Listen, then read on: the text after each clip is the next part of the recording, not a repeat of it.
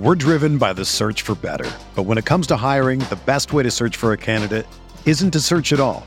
Don't search match with Indeed. Indeed is your matching and hiring platform with over 350 million global monthly visitors, according to Indeed data, and a matching engine that helps you find quality candidates fast. Ditch the busy work. Use Indeed for scheduling, screening, and messaging so you can connect with candidates faster. Leveraging over 140 million qualifications and preferences every day, Indeed's matching engine is constantly learning from your preferences, so the more you use Indeed, the better it gets. Join more than 3.5 million businesses worldwide that use Indeed to hire great talent fast. And listeners of this show will get a $75 sponsored job credit to get your jobs more visibility at Indeed.com slash BlueWire. Just go to Indeed.com slash BlueWire right now and support our show by saying that you heard about Indeed on this podcast. That's Indeed.com slash BlueWire. Terms and conditions apply. Need to hire? You need Indeed.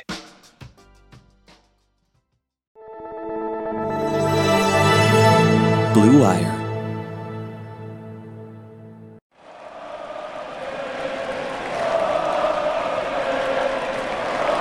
What is up, Nets fans? Welcome to the Brooklyn Buzz. I'm Nick Fay. With me as always, Jac Manuell. Jac, how are we doing? Very good, Nick. Looking forward to getting stuck into a few more topics before our preview series. It's going to be kicking off very, very soon. Yeah, season is right around the corner. Things are heating up a little bit. As always, you can find the Buzz on all streaming platforms. Give us a follow on Instagram at Brooklyn Buzz Pod. But Jac, where do we start? Well, I'm going to start with just a quick sad note, Nick. Net super fan, Mrs. Whammy, Judy Resnick, unfortunately passed away at the age of 87. The Nets posted, Doug Barrick uh, also did a really nice post on his timeline.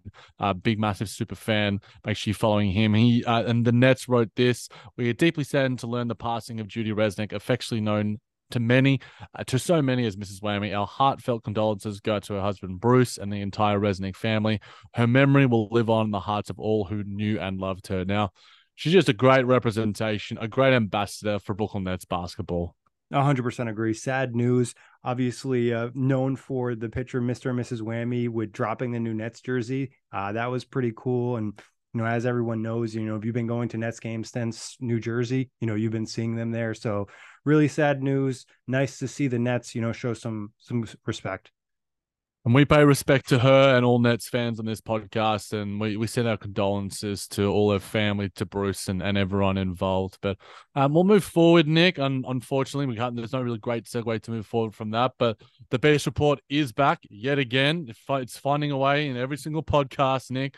But there was a, some chatter on the Zach Lowe podcast, which I thought was worth bringing up, and also Mark Spears was was on NBA today as well. So Zach Lowe's key question for Ben Simmons, this is all he had. He's he was just saying, "Are you afraid to get fouled?" For the note for for those playing along at home, Ben Simmons shot uh, under forty four percent on one point four free free throw attempts last season. But Mark Spears also said that there was this swag that I saw in Ben Simmons, like when he got out of LSU. This was vintage Ben. So uh, the BS report is back. Nick, where do you want to tackle it? Yeah, I mean, you know, the question by Zach Lowe is something we've discussed, you know, this year, last year, and I think it's been discussed with Ben over the course of the last couple seasons. You know, he's been timid when it's come to drawing contact and getting to the free throw line. Obviously, very known moment in, against the Hawks in that playoff series where he elected to pass the ball instead of going up for the layup or dunk. And, you know, that's going to be a hurdle for him because he's not an outside shooter. He doesn't have this, you know, versatile offensive game. You know, he needs to get to the rim to be a threat offensively in terms of scoring, and it really opens up his passing. So that's a huge factor for him going into the season. It really is. It's just going to be the key driver from him being, you know, an all star to being like, you know, he can be an average, semi-productive player if he's not getting to the free throw line. But if he's getting five free throw attempts a game, Ben is back. That's the yep. number like you know Zach Lowe knows as much about basketball as, as any out there, but you know we've sort of talked about the mentality, the confidence, the aggression, those intangible things that will lead to those those free throw attempts. And Mark Spears saying he's got his swagger back. Well, it just seems like to me Mark Spears is, is a little bit of a mouthpiece for Ben Simmons and his agency. So I I I'm reading into that a little bit, but it's sort of like when Rose reports on stuff via the nets, it's coming straight from Sean Marks. This is coming straight from Ben's camp there's not really like the semblance of balance to both sides. You know, he's only doing two on twos. Hopefully, he's at three on threes now that he's back in the city. But you know, he's got the swagger back. cool you know that might relate to the sort of mentality question that we discussed on our BS report series. Make sure you guys go check that out. A really in-depth sort of look at Ben Simmons going forward and previously. But yeah, I think that it's a, a little bit noisy and probably don't need to really read into it too much. The the Mark Spears quote. Yeah, I think we heard the same stuff before the Boston Celtics playoff series, you know, two seasons ago. You know, Ben is walking around confidence like he's Michael Jordan was a quote that came out of Nets practice. So, and he even talked about different things and, you know, him throwing down a dunk when the media was there, trying to kind of hype himself up a little bit back again, back in that season when KD and Kyrie were still on the team. But again, like we've talked about, it's, you know, show us on the court. You can say all the right things, you can be confident, but it doesn't matter if you're not producing. We're driven by the search for better. But when it comes to hiring, the best way to search for a candidate isn't to search at all. Don't search match with Indeed. Indeed is your matching and hiring platform with over 350 million global monthly visitors, according to Indeed data, and a matching engine that helps you find quality candidates fast. Ditch the busy work. Use Indeed for scheduling, screening, and messaging so you can connect with candidates faster. Leveraging over 140 million qualifications and preferences every day, Indeed's matching engine is constantly learning from your preferences, so the more you use Indeed, the better it gets. Join more than 3.5 million businesses worldwide that use Indeed to hire great talent fast. And listeners of this show will get a $75 sponsored job credit to get your jobs more visibility at Indeed.com slash BlueWire. Just go to Indeed.com slash BlueWire right now and support our show by saying that you heard about Indeed on this podcast. That's Indeed.com slash BlueWire. Terms and conditions apply. Need to hire? You need Indeed.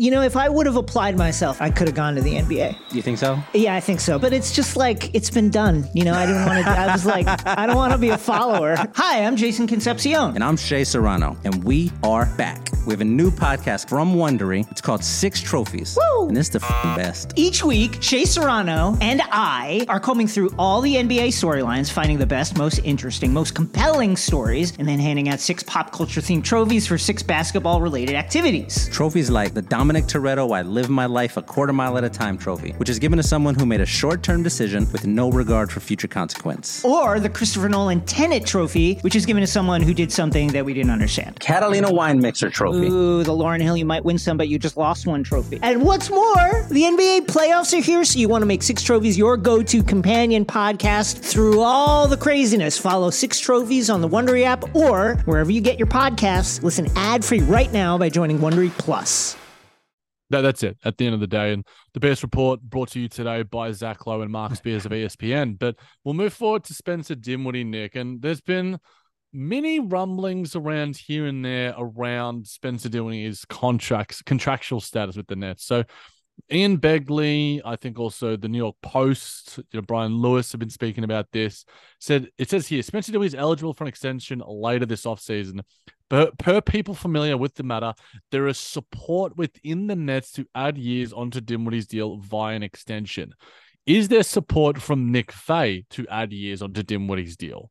Like any contract, it always depends on the numbers. And I think, you know, there's not an issue necessarily with extending Spencer Dinwiddie, especially if you're not able to, you know, add another guard. He's a nice, you know, safety net to have, and he's a, a solid player. And, you know, he's not a guy that can be a one, two, three option on a championship team, but he could definitely be a six man. So if you, you know, keep Spencer and you add a star point guard in the summer, you know, you could see him fitting in well. You know, you could see a role for him on a team, it, you know, as a different piece. So I'm not opposed to it. I think it just matters on the number. And again, you know, it doesn't necessarily mean Spencer's in Brooklyn long term.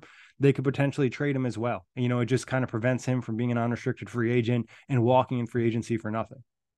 Yeah, I think that uh, as you alluded to, there's a way that the Nets could do this to make it advantageous for themselves. Obviously, they're not going to be willing to go into the luxury tax with the the nature of this team. So obviously, that's going to be a prohibitive factor for Spencer Dinwiddie and the Nets uh, have been flirting with it. Obviously, they've gotten under it after offloading Joe Harris. That helps them a little bit. It helped them with the Cam Johnson extension. You know, Spencer Dinwiddie's one is going to be interesting. You know, the, he's on right now around sort of twenty million dollars per annum. I could see that sort of happening again for another three or four years because he's a, a fringe starter, decent enough starter, really good sort of bench player, and you pay sort of twenty million dollars for, for those sort of players. That sort of, but then with the rising cap, maybe that number gets a little bit higher. So I don't know. I think the the number and the years uh, attached will matter. I think it's going to be about as well. You know, Spencer Dinwiddie himself said, you know, when he was speaking to Nets Press on on their podcast, that you know the off season isn't over yet, and you know there's the Tyler Herro stuff, the Damian Lillard stuff. So, you know, how does Spencer Dinwiddie status affect that? You know, if you can re-sign Dinwiddie while still maintaining flexibility and using him as an asset in a possible star deal. Because when I've been listening to a lot of general NBA pods in this offseason speaking about just the Nets overall, they're like, where are the Nets? Are they star hunting? Are they building to, to get that star?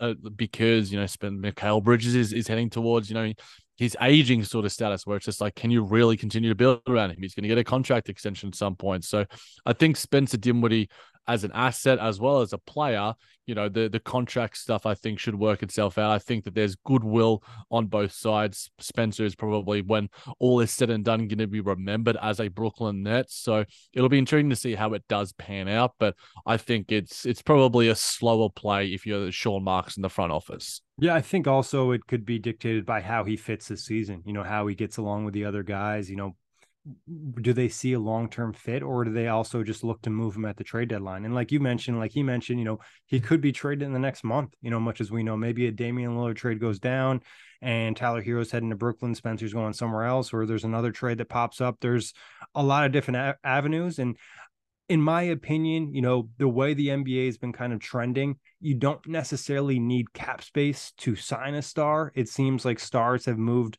a lot more in, via trade rather than free agency signing. So that could be something to kind of look at moving forward too.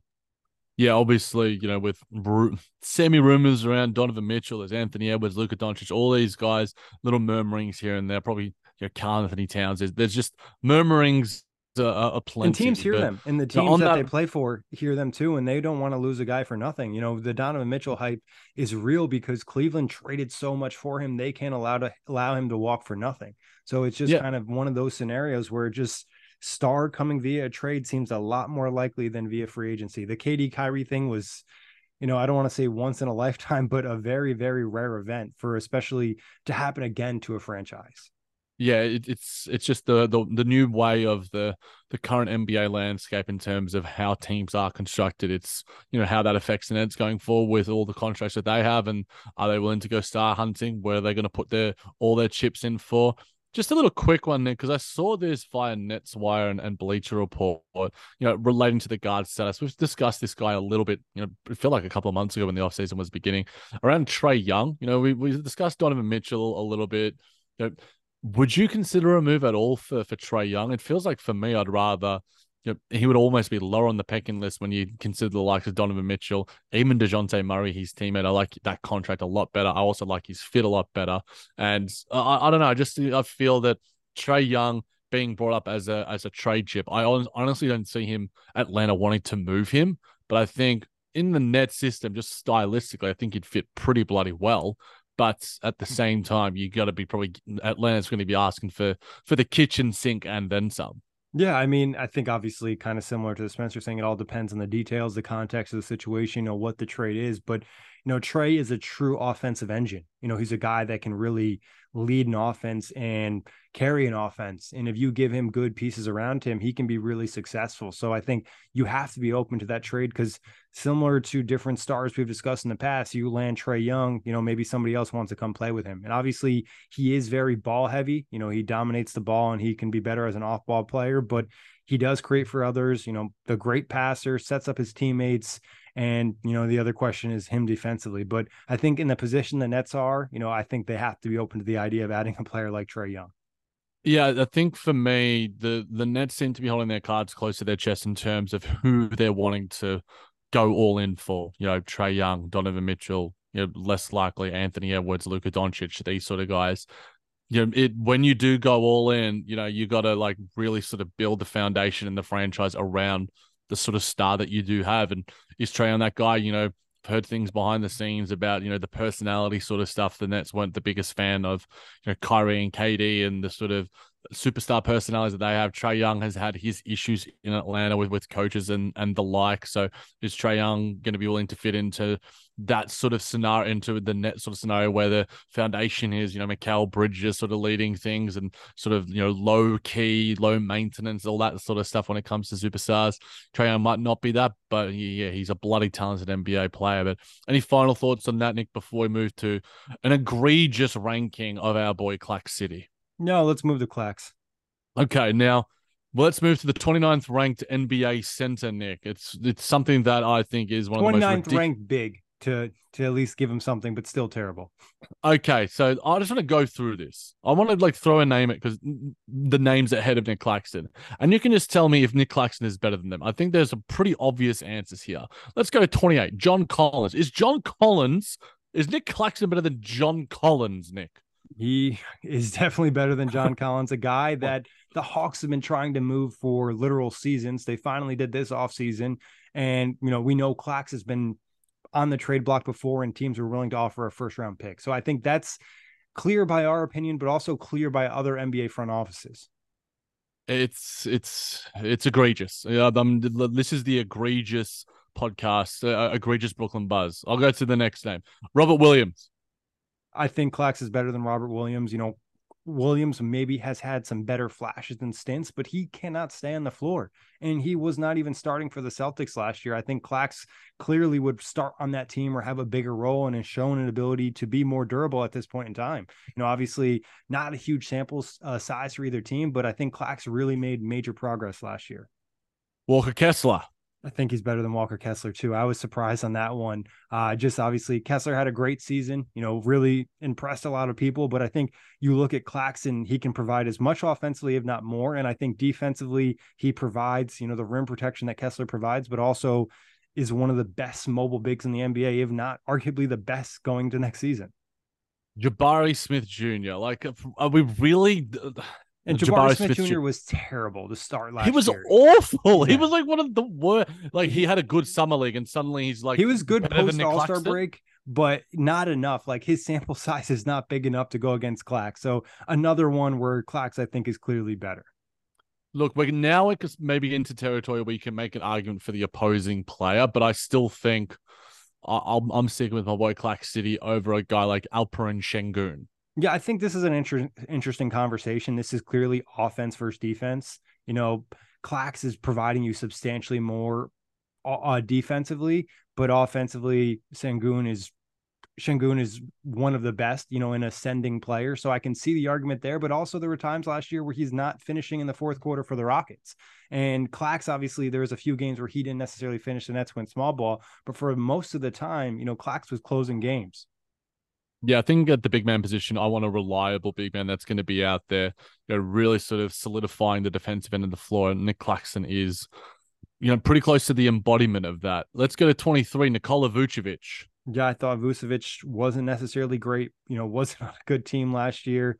You know, defensively, he's definitely improved to where he is now compared early in his career, but offensively, he's been somewhat inconsistent. I think there's an argument here if, you know, you're looking for a little bit more on offense but obviously defense is a clear downgrade. So I think there's now we're getting into a range where there's arguments kind of depending on your stylistic view on basketball. Yeah, we'll go to a couple more names before we you know, talk about Nick Cla- uh, Nic Claxton's future in general. I'll just throw you know t- uh, the rest of the sort of twenties and late teens at you, Nick. You know, Brook Lopez, Chet Holmgren. I think that's just a dumb ranking. Aaron yeah, Gordon. I don't know how you rate, rank him, and he hasn't played an NBA minute yet. I don't get it either. Jarrett Allen. I don't know how Jarrett Allen. Like Jarrett Allen was pretty good last year defensively, but was egregiously bad in in the, the playoffs. in the playoffs. And like, that's all that really matters. I mean, he was terrible, and we love Jarrett Allen, and you know he was good for the Nets and developed nicely, but I think Clax clearly surpassed him. You know, what does Jarrett Allen really do better than Clax? You know, play better you know, maybe rim protection and rebounding, but offensively, we saw more versatility from Clax at an earlier age than we saw from Jarrett Allen. I think he can get as high as like in terms of the range for him. I think the range is more 15 to sort of 23, 24, Nick, because Victor Wembanyama hasn't played a game. I, I think that's just a, a, weird ranking. Rudy Gobert, I thought Nic Claxton was better than Rudy Gobert last season. Myles Turner, I think, is is on a, on a very similar sort of range. And then Julius Randle at 15. I think that's probably where you look at. I don't know how DeAndre Ayton rated 14, but in, in saying that, I think the range of Nic Claxton, he should be, you know, minimum five spots higher, if not maybe even 10. Yeah, I think uh, you know, 15 to 20, and you could see him ascend higher. You know, based off of what we saw last year, I think 15 to 20 is a pretty safe range for him. But if you know, we saw heard some of the hype from Spencer Dinwiddie and different guys across the league. And, you know, if he takes those jumps offensively, now he's approaching that 10 to 15 range with even more potential growing forward because he is young. And we've talked about it before, he missed a lot of NBA time due to injuries. Yeah, and I think Nic Claxton's future, Nick, in terms of contractually, is an interesting one because his deal is obviously very friendly, but it also that doesn't allow the Nets to extend him because of the nature of the deal. Now, is there a scenario where you could see? We discussed this a little bit on when Cam Johnson was re-signed. You got Mikal, you got Cam, you got Clax, you know all those guys making twenty million dollars plus. Would you? Be comfortable with that in the the new nature of the the current NBA and the current salary cap landscape? You know, I think it's possible to make it work, but it also gets to a situation where, you know, who is Mikal Bridges? Is Mikal Bridges the second best player on a championship team? If he is, now that gives you a little bit more flexibility because you know if you're getting that true number one option, he's not on this team and he's probably making, you know, 50 or 60 million dollars. So that's going to also impact your cap and how you can make things work. But I think in the scenario if you know you were able to sign him on a deal you know, I guess similar to Cam Johnson, you'd feel pretty good about that. But there's also a chance he could demand more if he continues to ascend at the rate he's ascending. So I think at the end of the day, you definitely, you know, re-sign Clax if he wants to be back and you go from there and try to decide, you know, who do we value more? Is it Cam Johnson, Nic Claxton, you know, blah blah blah. What are the the other trades available on the table? Who has to be a chip in that superstar trade? So again, kind of similar to the Spencer Dinwiddie situation. You don't lose a player for nothing if you don't have to. You know, if Clax decides, hey, I want to be out, I want to go play with one of you know the old net superstars, and he goes to Phoenix or something like that good for him. But if not, you know, if he wants to be in Brooklyn, he wants to grow here. I think you look to re-sign him and bring him back in the fold. Yeah, hard to imagine Clax City not in a Nets uniform. Yeah, and I think again, kind of similar to what we talked about with the stars. NBA teams know what's up, and they'll probably start to hear rumors and rumblings about him wanting to leave Brooklyn. If that was the case, then they'll probably look to move him at the deadline. If they feel confident he's going to resign, they won't even entertain offers. Any final thoughts, Nick? No, I think that's about it. You know, as we talked about, kind of things are starting to heat up for the NBA season. We're getting into real content soon. And as always, Jac, a pleasure. And big thanks everybody for listening. Without the ones like you who work tirelessly to keep things running, everything would suddenly stop. Hospitals, factories, schools, and power plants, they all depend on you. No matter the weather, emergency, or time of day, you're the ones who get it done. At Grainger, we're here for you with professional grade industrial supplies. Count on real time product availability and fast delivery. Call clickgrainger.com or just stop by. Grainger for the ones who get it done.